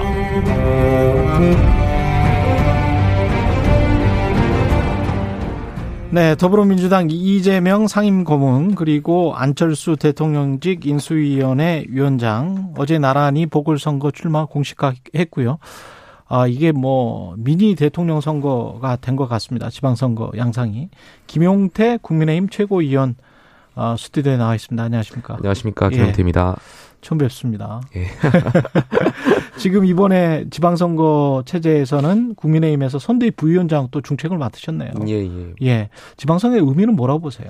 글쎄 선거는 항상 심판이라고 생각하고 있고요. 음. 어, 민주당이 지금 대선 불복을 보이는 것처럼 보이는데 이번 지방선거에서 다시 한번 국민들께서 심판해 주실 것이라고 믿고 있습니다. 네. 어, 민주당이 대선에서 왜 졌는지를 좀 명확하게 반성했더라면 저는 음. 검수완박 같은 법안을 민주당이 밀어붙이지 못했을 거라고 생각하고 있고요. 이번 지방선거에서 어, 많은 국민들께서 다시 한번 민주당을 심판해 주셔야 민주당도 반성하고 과거의 민주당의 가치를 되찾는 정당으로 혁신할 수 있지 않을까 생각합니다.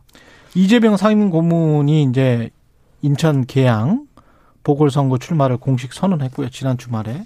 그 이준석 대표도 비판을 하고 예. 국민의힘 비판을 많이 하는데 어려운 지방선거를 승리로 이끌기 위해서 위험한 정면 돌파를 결심했다. 이게 이제 출마의 변인데 어떻게 들으셨어요? 글쎄요, 저는 어제 그 출마의 변 중에 음. 심판자는 선택을 받았고, 음. 뭐 지역 일구는 뭐 선택받지 못했다라는 대선 불복에 말씀하시는데요. 저는 아. 굉장히 상식적이지 못하다, 자신만의 세계에 gat혀 있다고 생각했고요. 음. 저는 안타깝게도 이재명 후보님께서 어, 정치적 사망을 본인 스스로 결단하셨다라고 생각됩니다. 왜냐하면 네. 누가 봐도 이게 독이 든 성배인 걸 다 알고 있거든요. 독이 든 선배다. 이 독이라는 네. 것을 결국 이재명 후보를 좀 먹을 거고요. 음. 한번 생각해 보십시오. 저희가 이번 지방선거에서 이재명 후보께서 총괄 선대위원장을 같이 맡으셨어요.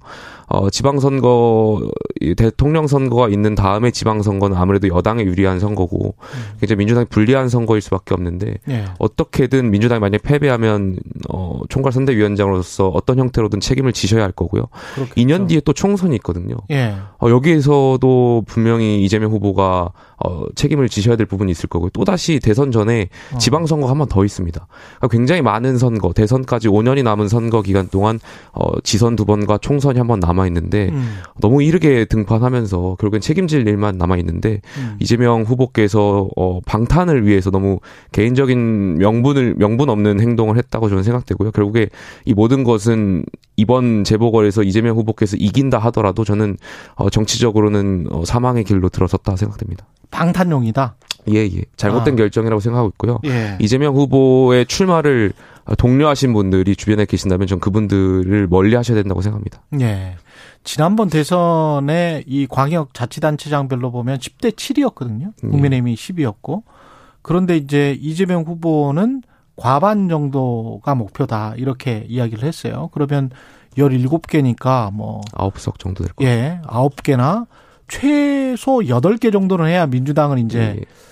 체면이 서는 그렇죠. 이재명 예. 후보 입장에서는 체면이 선다고 보는데 예. 국민의힘은 그거는 어, 안 될 것이다. 이렇게 지금 판세를 생각을 뭐 지금 검수완박에 대해서 많은 국민들께서 그러니까 검수완박의 찬반을 이야기하고 싶은 것이 아니라요. 음.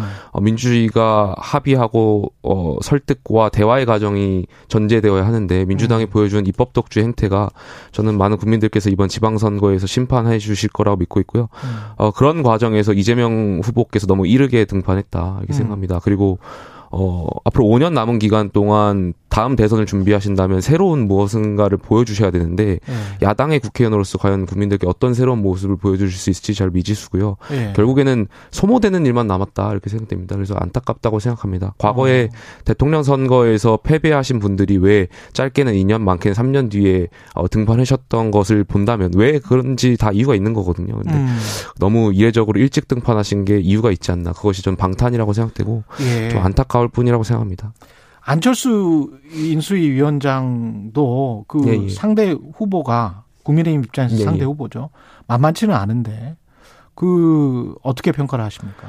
저는 안철수 후보는 이재명 후보와 좀 다르다고 생각됩니다. 왜냐하면 음. 저희가 선거에서 이겼고 또 윤석열 정부의 공동 정부의 한 몫으로 윤석열 정부의 어, 성공을 위해서 같이 책임을 지셔야 된다고 생각됩니다. 그렇기 때문에 원내에 진입하셔서 윤석열 정부를 지원하실 책임이 있는 분이라고 생각되고 있고요.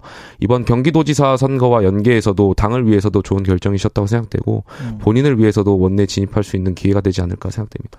국민의힘 목표는 10대 7 아까 제가 이야기했잖아요. 그거 이상입니까? 아니면 어떻게? 저 제가 알기로 저희도 과반으로 알고 있습니다. 과반. 예, 예. 그래 아홉 석 이상으로. 아홉 석 예. 이상. 그러면 둘 다 비슷하네요. 예, 예. 어떻게 보면 국민의힘은 좀 보수적으로 잡은 거 아닙니까? 뭐 저희는 항상 예 겸허하게 또 겸손해야 된다고 생각하고 있고 예, 예 저희는 뭐 아홉 석 이상이면 더 좋겠죠. 그런데 예. 아, 아홉 석 이석이 될 거라고 저도 생각하고 있고 그래, 그럼에도 불구하고 항상 겸허하게 겸손하게 민주당과 아, 열심히 또 싸워야 되겠죠. 근데 지금 여론조사나 이런 것들을 보면 아까 이제 검수완박이랄지 뭐 검찰 수사권 완전히 박탈한 건 아니니까 축소 음, 예, 예. 이것과 그 다음에 이제 인선에서의 어떤 각종 의혹들 이런 것들이 팽팽하게 좀 대립되는 그런 양상이란 말이죠. 거기에 대한 또 뭐랄까요 투표 유권자들의 투심이 영향을 미칠 것 같은데 이 인선이랄지 이런 건 어떻게 보세요? 뭐 이제 인선이 일기 내각이 끝났고 예. 지금 인사청문회가 오늘 한동훈 법무장관 후보자 같은 경우도 이제 예정되어 있는데요. 음. 어, 많은 국민들께서 뭐 이렇게 지지를 보내주시는 인사도 있고 간혹 가다가 이제 윤석열 정부의 철학과 좀 맞지 않는다고 생각하시는 인사도 있을 겁니다. 음. 아 그런데 저희가 윤석열 정부는 능력주의를 위 어, 내세우셨고 또 거기에 맞는 인사에 따라서 좀 지켜봐 주시면 좋을 것 같습니다.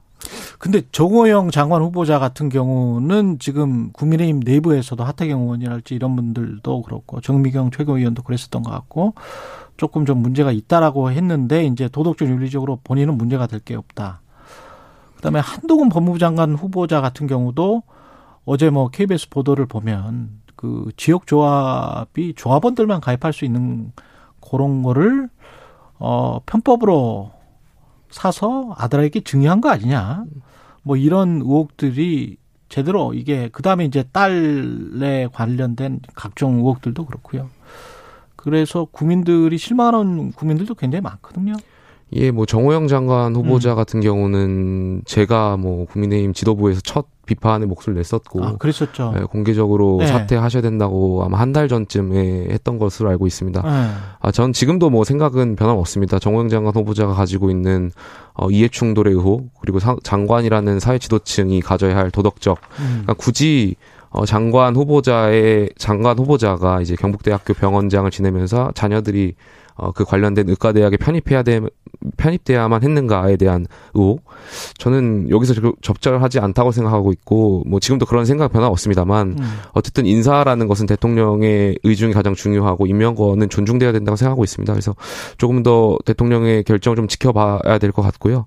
어, 그 다음에 한동훈, 한동훈 네. 장관 후보자 같은 좀 다른 케이스라고 생각됩니다. 그래서 음. 물론 지금 조국 전 장관과 비교되는 분 중에 가장 한 분으로 알고 있는데 오늘 또 인사청문회가 있다 보니까 또 따님을 둘러싼 의혹과 또 검수 완박에 대한 본인의 생각 음. 두 가지를 좀 크게 보는 의혹 그 인사청문회에서 볼 것 같은데요. 좀 일단 지켜봐 주시는 게 좋을 것 같습니다. 예. 한덕수 총리 후보자에 관해서는 어떻게 생각하세요? 김현장. 어, 저는 처음에는 많은 언론에서 의혹이 있었어서 예. 좀 인사청문회 과정을 잘 지켜봤는데요. 예. 어, 문재인 정부가 내세웠던 7대 인사 배제 기준에 저는 해당되지 않는다고 생각되고 있고, 음. 또 과거 로펌에서 근무한 경험을 문제를 많이 민주당에 삼았는데 이 부분도 저는 어느 정도 해소가 됐다고 생각됩니다. 그렇기 때문에 어, 빠른 시일 안에 민주당에서 총리 후보자를 어, 인준을 해주셨으면 좋겠다고 생각하고 있습니다. 예. 그리고 아까 저 지역별 판세 중에서 경기도 같은 경우는 어떻게 음. 생각하고 계십니까? 어, 경기도가 1,390만으로 굉장히 많은 예. 우리나라 인구를 보유한 곳이고요. 또 음. 어, 저희한테는 굉장히 중요한 곳이기 때문에 민, 왜냐하면 지난 대선에서 저희가 경기도에서 졌거든요. 네. 어, 이번 경기도지사의 중요성 굉장히 크다고 보고 있고요.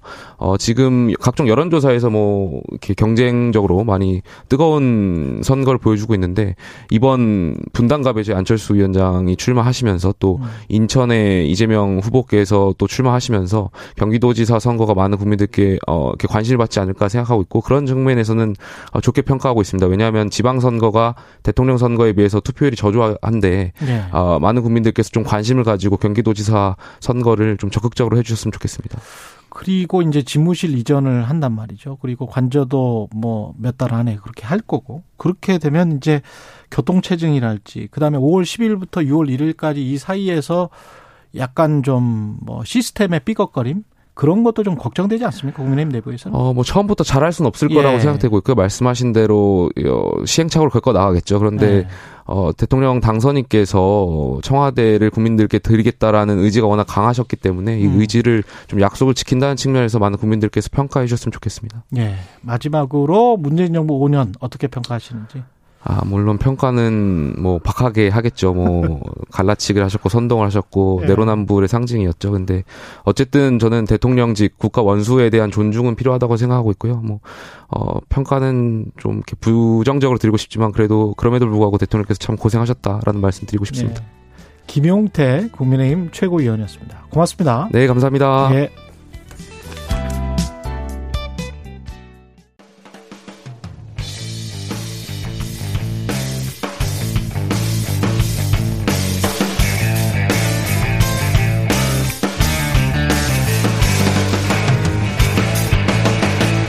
최경영의 최강 시사.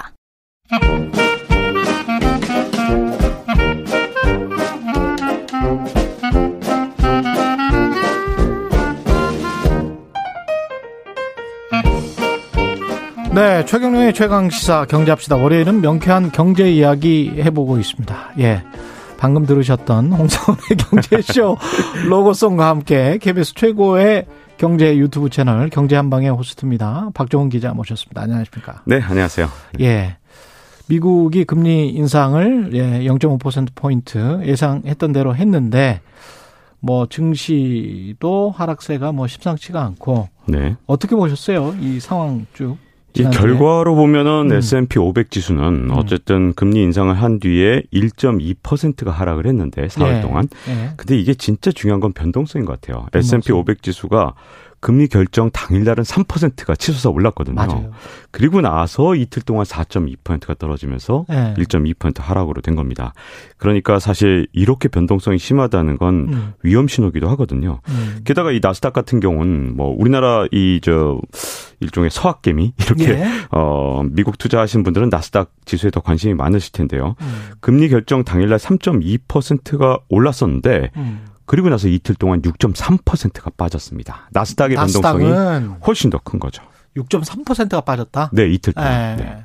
그럼 나스닥이 이렇게 크게 빠진 것은 코로나가 끝나간 여러 가지로 해석할 수 있을 것 같아요. 기술주에 관한 valuation이 코로나 19 상황 2년 동안에 너무 높아졌었다라는 그런 자기 반성 뭐 이런 거 네. 투자자들의 그런 시장, 것일 수도 네, 뭐 있고 시장 스스로가 또 예. 자, 뭐 일종의 음 제자리를 찾아가는 예. 그런 모습에서 나스닥이 더 훨씬 더 크게 반응하고 있다고 봐야겠죠. 아니면 또 코로나가 이 끝나가니까 이제 좀 value 가치주 쪽으로 돌아가야 되는 거 아닌가? 경기도 조금 좀 음. 아, 안 좋아질 수도 있다고 하는데 뭐 이런 또 어떤 뭐랄까 안전에 네. 관한 심리 이런 것도 있나요? 일단은요. 네. 이 제가 보기에는 지금 현재 상황이 약간은 증시 자체가 음. 이 조건 반사를 하는 그런 모습이거든요. 조건 반사. 이게 파블로프의 개 실험 예, 기억하시잖아요. 예, 예. 그러니까 종을 자꾸만 울리면 예. 이제 개가 예. 군침을 흘리는 모습. 예. 이게 지금 파블로프의 개의 실험인데 그렇죠. 예. 이게 사실 연준이 계속해서 종을 울려왔단 말입니다. 뭐냐하면 연준에서 공개시장위원회를 열면 FOMC 어. 회의를 열기만 하면 항상 시장에 선물을 줬거든요. 아. 그러니까 이번에도 어떤 현상이 있었냐면 연준에서 이제 처음에 이제 0.25% 포인트를 금리를 인상했을 때, 음. 아, 뭐 연준이 또 분명히 아, 이번에도 선물해 줄 것이다. 일종의 그... 종을 울리는 그런 느낌이한 거죠. 네. 그래서 FOMC 회의가 열리기 전에도 대체로 미국 증시가 상승하는 모습을 보여왔고 음. 또 일단 어 금리를 big step이라 그래서 0.5% 포인트나 올렸는데도 불구하고 아 이건 분명히 선물일 거야. 이렇게 해석하는 일종의 어좀 조건 반사 현상이 최근에 계속되고 있거든요. 지난해 하반기부터 사실 연준은 서서히 매로 변신했는데 음. 너무 오랫동안 비둘기 선물을 주는 비둘기로 그러네. 익숙하다 보니까 지금 상황이 어떻게 보면 시장이 계속해서 연준의 바뀐 것에 대해서 적응해 가는데 시간이 걸리는 그런 상황인데요.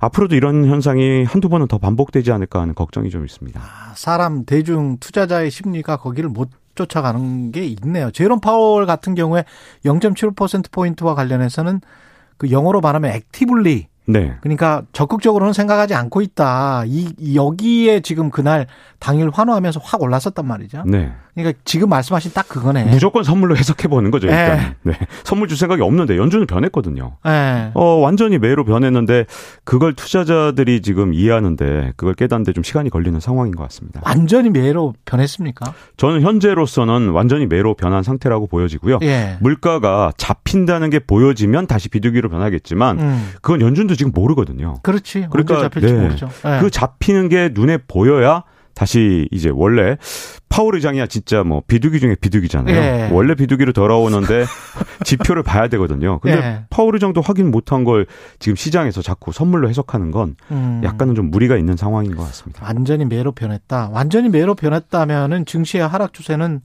좀 길어지겠네요.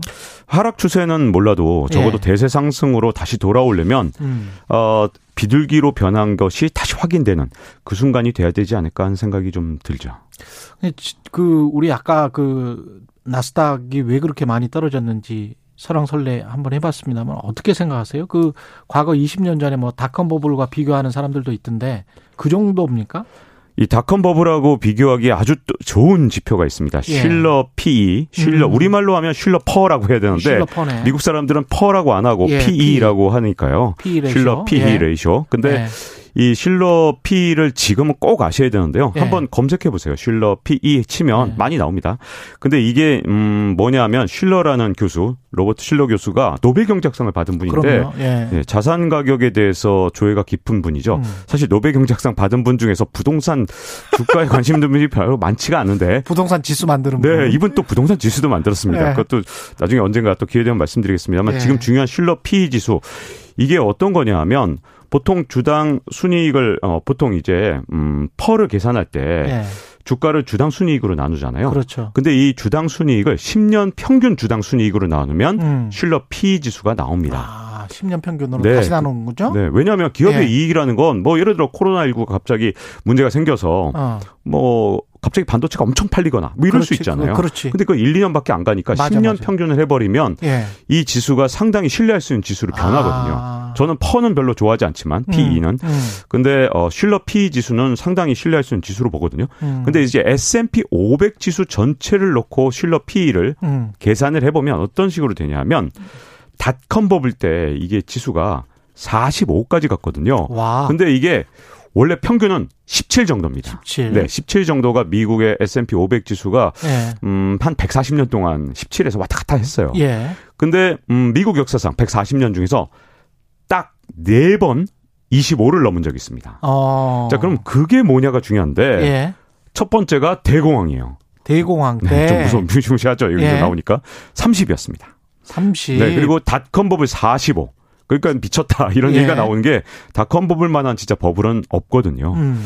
그리고 글로벌 금융위기 때 26이었습니다. 26. 자, 이게 세 번째 25를 넘었던 거고요. 예. 25를 지금 넘었습니다. 예. 얼마까지 갔었냐? 38까지 갔어요.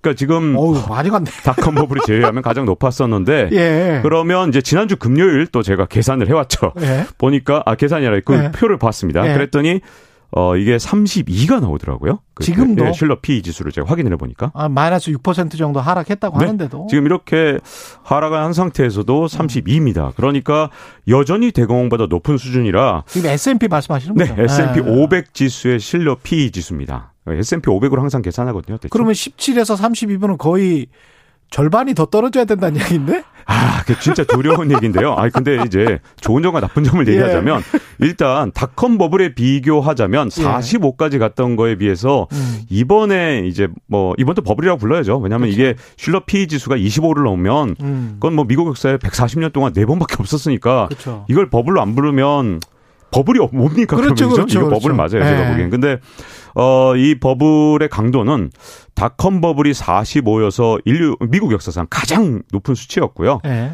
요번에는 38까지밖에 안 갔었고 네. 그리고 지금 산재 32니까 네. 조정을 상당히 받았다는 건 분명히 어 좋은 점입니다. 근데 음, 여전히 불안한 점은 뭐냐면, 어, 금리가 사실은 음. 그동안 어땠었냐면, 2020년 7월 달에 그때 10년 만기 국채 금리 이게 시장 금리 보통 지표로 많이 쓰잖아요. 미국 네. 금리로. 근데 음 그때 0.5%였어요. 음. 미국의 10년 만기 국채 금리가. 근데 지금 이게 3.1이 넘었단 말입니다. 그렇죠. 그러니까 금리가 지금 어떤 식으로 변한 거냐면 6배나 올라간 거예요. 음. 그러니까 그동안 쉴러 피가 아무리 높아도 음. 음, 미국의 이제 수많은 이제 저명한 투자자들이 금리가 낮았으니까. 네, 금리가 낮았으니까 투자할 게 없어요. 네, 38일이라도 다른 거 투자할 게 없지 않냐? 그럼 음. 국채 사냐? 이런 식으로 그렇죠. 어, 지금까지 논리를 만들어 봤거든요. 네. 근데 지금 이제 국채 금리가 네. 사실상 이제 정상 범위 내로 점점 접어들었고요. 네. 자칫하면 이게 overshooting이라 그래서 일시적으로 음. 더 많이 올라갈 수도 있는 상황이기 때문에 음.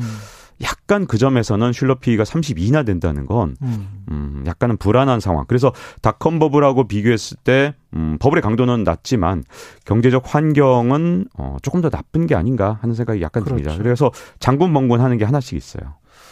거기다가 이제 기업 이익이 PE라는 게 이제 price earning ratio이기 때문에 네. 주가에 비해서 earning이 어 고평가가 이제까지 됐다면 어닝이 그 고평가에 맞게 좀 이익이 기업 네. 이익이 많이 올라와 줘야 되겠죠. 네네 그렇죠. 근데 단기간에 그렇게 올라올 수가 없잖아요. 사실. 10년 평균이란 말입니다. 실러피는 그러니까 10년 평균을 올리려면 예. 진짜 오랜 시간이 걸리겠죠. 그러니까, 그러니까 지금 32는 역사적 평균인 17까지 음 언제 내려가 약간 걱정은 돼요. 정상 금리가 됐을 때 예. 그래서 음 사실은 이제 많은 미국의 이제 저명한 투자자들 중에서 이제 걱정하는 사람들이 뭐라 그러냐면 네. 이게 정상 P 수준, 실러 P 수준으로 혹시 떨어지게 되면 음. 어 조정이 좀 크게 오지 않을까 이게 두려워하는 분들이 가끔씩 있는데요. 음. 아마 저처럼 실러 P를 자주 보는 분들이 아닐까 싶습니다. 음. 우리나라에서 이거에 관심이 없더라고요. 예. 아예 관심 자체가 없어요.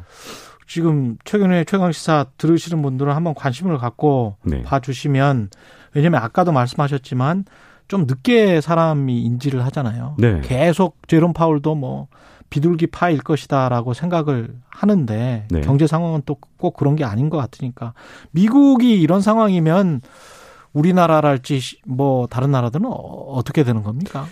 저는 지금 사실 가장 음. 어, 위험한 신호 중에 하나는요. 달러 패권이 조금 흔들리고 있다는 거거든요. 달러 패권이 흔들고 있다. 네. 예. 뭐 일단은 뭐 여러 가지 이유인데 예. 뭐 미국이 뭘 잘못해서라기보다는 최근에 패권의 변화 중에서 가장 큰 것 중에 하나가 사우디가 자꾸만 위안화 카드를 만지작거리거든요. 예. 아니 우리가 뭐 꼭 반드시 달러로만 거래하란 법이 있냐? 예. 이러면서 예. 자꾸만 위안화로 가격도 표시하고 예. 위안화로 거래를 할 수 있다. 이런 식으로 약간 위협적인 발언을 살살살살 미국 언론에다가 사우디 음. 왕가가 흘립니다. 음. 거기다가 또 하나 문제는요. 미국 스스로 약간 자초한 측면도 있는데 바이든 대통령이 어, 러시아의 달러와 자산에 대해서 압류 조치를 하고 그랬죠. 이 돈으로 어, 우크라이나 재건에 쓰겠다. 어. 아, 정말 통쾌하죠. 뭐 음. 그렇게 생각하시는 분들도 분명히 있을 겁니다. 근데 문제점은 이 조치가 미국에서 엄청난 논쟁을 지금 만들고 있는데요. 바이든 대통령의 한 조치는 러시아에 대한 제재가 아니라 미국에 대한 제재나 다름이 없다.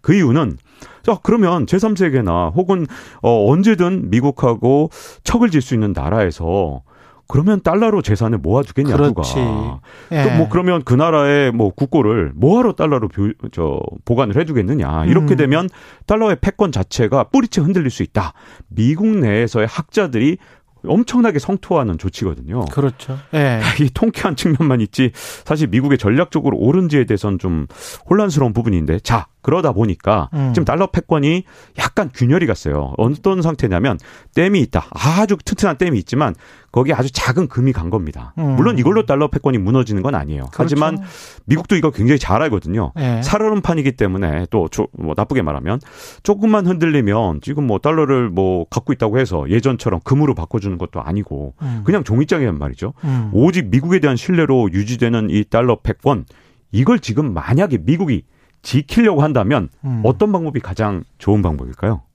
지키려고 한다면 네. 어떤 방법이 계속 뭐 빌려주는 수밖에 없는 거 아니에요? 계속 뿌려서 네, 달러를 네. 각국이 네. 전부 다 이제 국고로 어쩔 수 없이 외환 보유고에서 달러를 편입할 수밖에 없게 만드는 방법을 써야겠죠.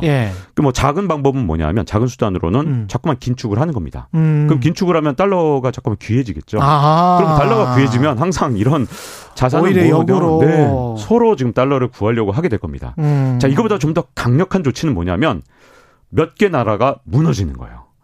이게 1998년에 동아시아 경제 위기 이후에 일어났던 현상인데 동아시아 경제 위기가 일어나니까 네. 어떤 현상이 일어났냐면 네. 그때 이후에 동아시아 국가들은 달러를 구하는데 진짜 혈안이 됐어요. 우리가 뭐 네. 경험을 했죠. 네, 우리도 네. 경험했죠. 그 뒤로 우리는 항상 이제 우리나라가 튼튼한가 안 튼튼한가를 외환 보유고를 얼마로 쌓아뒀느냐, 특히 그렇죠. 달러를 얼마나 갖고 있느냐로 우리나라의 안전성을 평가한 적이 많잖아요. 음. 그 이유가 뭐냐? 동아시아 외환 위기 때문이거든요. 음. 그래서 조금 더 강력한 방법은 emerging 국가들이 몇 개가 무너지는 겁니다. 지금 말씀하신 게 이제 달러 스마일 같기도 하고, 네, 예, 글로벌 맞습니다. 경제가 아주 불안하고 이러면 오히려 미국 달러의 가치가 올라가는 그런 현상을 지금 말씀을 하시고 있는 것 같기도 하고. 그렇죠. 예. 달러 스마일이라는 용어도 있죠. 그래서 음.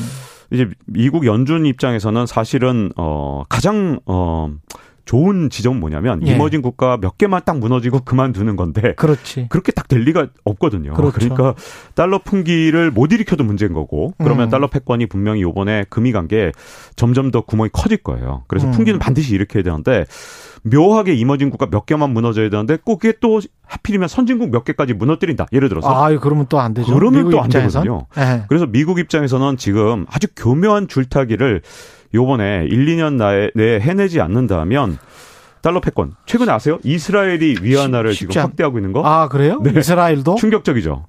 충격적입니다. 예, 미국의 예, 절대 우방이었던 우, 이스라엘이 지금 달러 대신 위안화를 더 훨씬 늘려놓고 있습니다. 게다가 코로나19 이것도 지금 오미크론 변이 때문에 미국에서 약간 이야기가 있고 전쟁은 끝나지 않았고 그다음에 중국과는 뭐 과거처럼 그런 관계가 아니란 말이죠. 네. 트럼프 이전의 관계는 아니란 말이죠. 미국이 할 수 있는 수단이 많지 않네. 네, 그럴 것 같습니다. 지금 많지 네. 않죠. 긴축 외에 특별한 수단이 없습니다. 그러면 우리도 이제 호황이 끝나고 불황으로 가는 그런 상황이 그런 예상을 하면서 조금 좀 경제 참여자들도 그런 생각을 해야 되겠네요. 일어나지 않기를 원하지만 음. 어, 대비는 약간 해둬야 되는 그런 상황이 아닐까 조금씩 싶습니다. 조금씩. 네. 예. 아, 재밌게 들었습니다. 지금까지 KBS 박종훈 경제전문 기자였습니다. 고맙습니다. 네, 고맙습니다.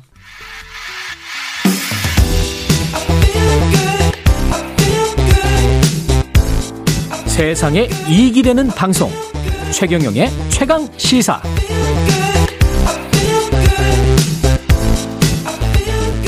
네 이게 지금 한두의 문제가 아니고 어느 정권이든 부모 찬스라고 불리는 입시 부정이 늘 반복되고 있는데요. 새 정부 장관 후보자들 역시 마찬가지. 왜 이런 일들이 반복되고 있는지 20년 넘게 대치동 일타 강사로 활동해 왔던 조장훈 작가 연결돼 있습니다. 안녕하세요. 안녕하세요. 조장훈입니다. 예, 그러면 저 선생님은 지금 작가로만 활동하시고 어 학원은 안 하세요? 네, 2020년 말로 학원 접었습니다. 아, 왜 접으셨어요? 아, 사실 오랫동안 그 고민해왔던 일이고요. 예. 아, 그래서 저는 사실 사, 45살 정도까지만 이 일을 하려고. 예, 그러시고. 어, 마음으로 정해놓고 있었고, 주위에도 예. 그렇게 알려놓고 있어서 정리하게 되었습니다. 예. 학원에서 너무 시달리셔서 그런 분들 많으시더라고요. 학원 강사분들 중에서 빨리, 빨리 그만둬야 되겠다고 생각하시는 분들도 많은 것 같고. 수많은 네. 학생, 학부모들을 만나셨을 것 같아요. 대치동에서 20년 넘게. 네네. 공통점이 뭡니까? 뭐, 다들 좋은 대학에 진학하고 싶다는 거죠. 예. 우리나라의 교육열이 아무래도 이제 학벌을 향한 욕망에 좀 지나치게 쏠려 있고요. 그러니까 좋은 대학에 가서 좋은 교육을 받는 건 좋은 일이긴 한데, 네. 그러니까 모두들 학벌에 좀 목을 메고 있죠. 전 세계적으로 좀 희귀할 정도로 높은 대학 진학률을 기록하고도 있고요. 예. 이게 학벌주의가 좀 폐쇄적인 연구주의로 작동을 하면서 음. 그러니까 출신 대학의 이름이 한 개인의 삶에 실질적인 이익을 가져온다는 그런 사회적인 믿음이 강화된 결과라고 생각합니다. 우리나라만 이런가요? 아니면 동북아권이 다 이런 건가요? 동북아권이 교육열이 전반적으로 높긴 한데요. 그렇죠. 예, 근데 이 대학 진학률이 사실 이 정도가 되는 나라는 전 세계적으로 몇 개 없죠. 그렇죠. 네. 이게 대치동이라는 책도 쓰셨는데 대치동 네. 이 현상 어떻게 정의를 할 수 있을까요? 그러니까 대치동은 다들 아시다시피 전국에서 학원가가 가장 조밀하게 밀집한 사교육 1번지고요. 네. 네, 많은 사람들이 자녀 교육을 위해서 이곳에 살기를 원하기 때문에 지난 30년 동안 부동산 가격과 전세값 상승을 견인했던 지역이기도 합니다. 음. 그래서 이제 시세 차익 뭐 100배가 넘는 아파트 재개발 신화가 만들어지기도 했고요. 그래서 이제 대치동은 이제 우리 구성원들이 좀 자녀 교육과 부동산에 관한 그 세속적인 욕망들을 잘 보여주는 그런 곳인 것 같고요. 네. 이, 네. 네. 여기 지금 부모 찬스 이야기하면서 대치동 뭐 빠져 빠질 수가 없고 그 다음에 무슨 뭐 미성년자들이 뭐 논문을 썼다 뭐 학회에 뭘 실었다 뭐 12년간 뭐 천 건이 넘는다는 교육부 조사도 있었고 뭐 이랬는데 네. 이런 것들이 이제 부모 지휘 능력 뭐 이런 것과 다 맞닿아 있죠. 네, 입사제 초기에 그리고 이제 어, 학종 초기까지도 실제로 부모들의 영향력이 크게 작용한 측면이 있었죠. 예. 그러니까 모두가 대학의 간판이 중요하다고 생각을 하니까 음. 그러니까 대부분의 학부모가 자녀에게 좋은 학벌을 갖게 해주고 싶고 돈 많은 부모들도 이건 마찬가지니까요. 음. 돈 들여서 할 수 있는 걸 다 했던 거죠. 예. 입사지 초기에는 이제 정말 모의법정, 뭐 모의국회, 모의유엔 대회 같은 것들이 우후죽순으로 생겨나기도 했고요. 음. 뭐 국회의원 법조인 교수들이 여기에 이름 걸어주고 또 시상해주고 스펙 만들어준 측면이 있습니다. 음. 계층과 무관하게도 당시에 이제 입사제로 자녀를 지원시키려고 맘먹은 경우에는 자기 형편에서 할 수 있는 방법들을 다 동원했어요. 과장된 네. 활동 확인서도 많았고요. 아. 우체국, 동네 보건소, 뭐 연줄 동원해서 봉사활동 시간 늘려주는 일들도 많았습니다. 이번에 뭐 이만희 시간 봉사활동 얘기도 나오던데. 예. 물리적으로 불가능하죠. 3년 넘게 뭐 평일마다 잠도 안 자고 봉사활동 했다는 얘기니까요. 음. 그래서 이제 이런 것들이 깜깜이 입시 전형을 입시 입학사정관제를 너무 빨리 도입을 해서 깜깜이 입시 전형이 돼버리니까 예. 입시 부담이 모두 부모들의 부담으로 돌아갔던 겁니다. 그래서 이제 부모들의 예. 경제력, 사회적 지위, 인맥, 교육 정도의 차이 이런 것들이 고스란히 입시 결과에 드러나게 된 거죠. 근데 저 사실 뽑는 대학들도 이쯤 되면 한국 대학이든 미국에 있는 대학들이든 동아시아 쪽에서 이런 정도의 그, 그 과다한 스펙, 엄청난 스펙을 가지고 오면 대충 알지 않아요? 혹시? 어, 실제로 그, 그 이전부터도 우수한 스펙들을 가진 친구들이 있었고요. 예. 네, 이런 친구들 중에는 실제로 정말 고등학교 때 뭐 천재적인 두각을 나타내는 경우도 없진 않으니까. 그런 사람도 있겠죠, 분명히. 그렇죠. 그러니까 예. 이런 것들을 확인을 해볼 필요는 있는 건데. 음. 근데 이제 지금 사실 이제 학생부 기재 게 굉장히 강화가 돼서요. 예. 그 영향력이 예전보다는 훨씬 줄어든 상황입니다. 아 그렇군요. 네, 그리고 예. 입사제 시절하고 학종 초기에는 이런 영향력들이 좀 크다고 느꼈죠. 이 문제는 이제 이 과정에서 이제 교육기회 불평등을 이제 특권 계층의 학벌 독점을 어, 해간 게 문제로 보이고요. 음. 그리고 네, 제일 문제는 논문 저자 부정 등재죠. 예. 그러니까 이게 불법적인 일이고 또 공동체적인 가치를 훼손하는 일이어서 예. 그러니까 이게 정말 엘리트 일부 엘리트 계층이 이제 규정 위반으로 이런 특권적인 이익을 얻었다면 우리가 당연히 예민하게 반응해야 되는 부분이라고 생각합니다. 음. 근데 그 대학 졸업 후에 어떤 네트워크랄지 특권층끼리의 어떤 인맥, 항맥 이것도 좀 영향을 끼치는 것 같아요. 왜냐하면 미국이랄지 홍콩이랄지 뭐 그 일본이랄지 더 저 랭킹에서 좋은 여보세요? 아 여보세요? 아, 전화가 끊겼습니다. 어, 지금 뭐, 한 3, 4분 정도 더 인터뷰를 해야 되는데, 전화를 다시 한번 걸겠습니다. 사실 컨, 컨설팅 할 때 human network 뿐만이 아니고, 컨설팅 이후에 그 대학에 진학하는, 저 연결돼 있죠? 안녕하세요? 네네네. 예, 예. 컨설팅 이후에 왜 이렇게 한국 대학을 주로 가려고 하는지, 그러면 외국 대학 을 가는 데는 인맥 형성에 도움이 안 돼서 그러는 거 아닌지 그런 의심도 들거든요. 지금 이제 문제가 되고 있는 예. 그 경우의 케이스는 국제 학교에 재학 중인 학생이고요. 그렇죠. 네, 그러니까 이게 인천과 제주에 한 다섯 개 정도의 국제학교가 있는데 예. 대단히 좋은 여건을 제공해서 상류층들이 선호한다고 알려져 있고요. 음. 이게 원래 외국인 학교인데 실제로는 대부분 이중국적 자녀나 내국인 학생이 많죠. 아. 높은 수업료를 받아서 귀족 학교가 되고 있다는 비판이 있었습니다. 예. 근데 이 학교 학생들은 과반 이상이 이제 외국으로 대학을 가고요. 예. 예, 세계 100대 대학 이내에 들어가는 이제 명문 대학에 진학하는 학생의 비율이 과반이 넘는 것으로 알려져 있습니다. 거기에서 또 자기들만의 리그를 만들 테고. 그럴 수도 있겠죠. 예. 저도 이제 이쪽 국제학교 부분은 좀 다른 뭐 대치동에서도 어 극히 소수인데다가 또 음. 이게 국제학교는 진학 당시부터 컨설팅을 받는 경우들이 뭐 있다고 들었는데, 예. 뭐 그래서 지금 실제로 이게 뭐 컨설팅 여부나 그 불법성 여부를 제가 정확히 알 수는 없지만, 음. 그러니까 그런 그 영향의 가능성들을 배제할 수 없는 것 같습니다. 예. 이게 저 입시제도 자체에 문제가 있다고 보십니까? 아니면 어떤 문화적인 것 때문에 그렇다고 보십니까?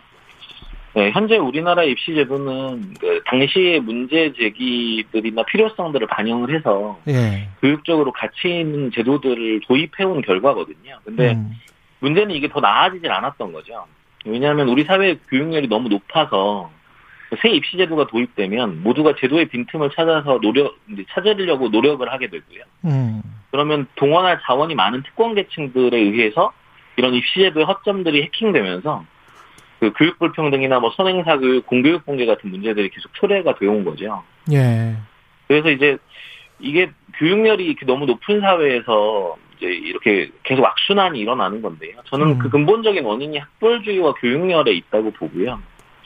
이 상황의 열쇠를 현재 입시에도 이 문제점에서 찾아버리면 계속 악순환만 반복시키는 그렇죠. 결과가 될 수 있다고 생각해요. 그래서 뭐 백년지대계까지는 아니더라도 입시제도에 맞게 교육과정을 맞추려면 최소 12년은 필요한 건데 어. 교육정책을 손바닥 뒤집듯이 이렇게 바꾸게 되면 뭐 뜨거운 물 틀고 뜨겁다고 불평하고 찬물 확 틀고는 차다고 하는 샤워실의 바보가 되는 그런 우를 범하는 느낌입니다. 그러면 정시 확대하면 뭐 좀 달라질 것이다. 이거는 반대하세요? 어떻게 생각하세요? 네, 지금 이런 여론들이 많이 커지고 있는데요. 음. 제가 보기에는 이게 지금 불이 나서 뜨거워 죽겠으니까 예. 차라리 옛날 불이 덜 뜨거웠다고 생각하시는 것 같아요. 어. 근데 참 안타까운 건 이제 이렇게 생각하시는 많은 분들이 예전에 행복은 성적순이 아니잖아요. 영화 보면서 울고. 맞아요. 뭐, 우리 모두 똑같은 교실에 몰아놓고 똑같은 것만 가르치고 있다고 했던 서태지 열광했던 세대들이거든요. 맞습니다. 사실 네. 이제 이렇게 다양하고 놀라운 가능성이 열리는 21세기에 객관식 시험만으로 대학 입시를 하자는 건 퇴행이죠. 그래서 이제 통계적으로도 음. 이분들이 원하시는 결과로 이어지기가 쉽지가 않아요. 그러니까 사교육 없이도 좋은 수능 성적을 내는 학생이 뭐늘 있죠.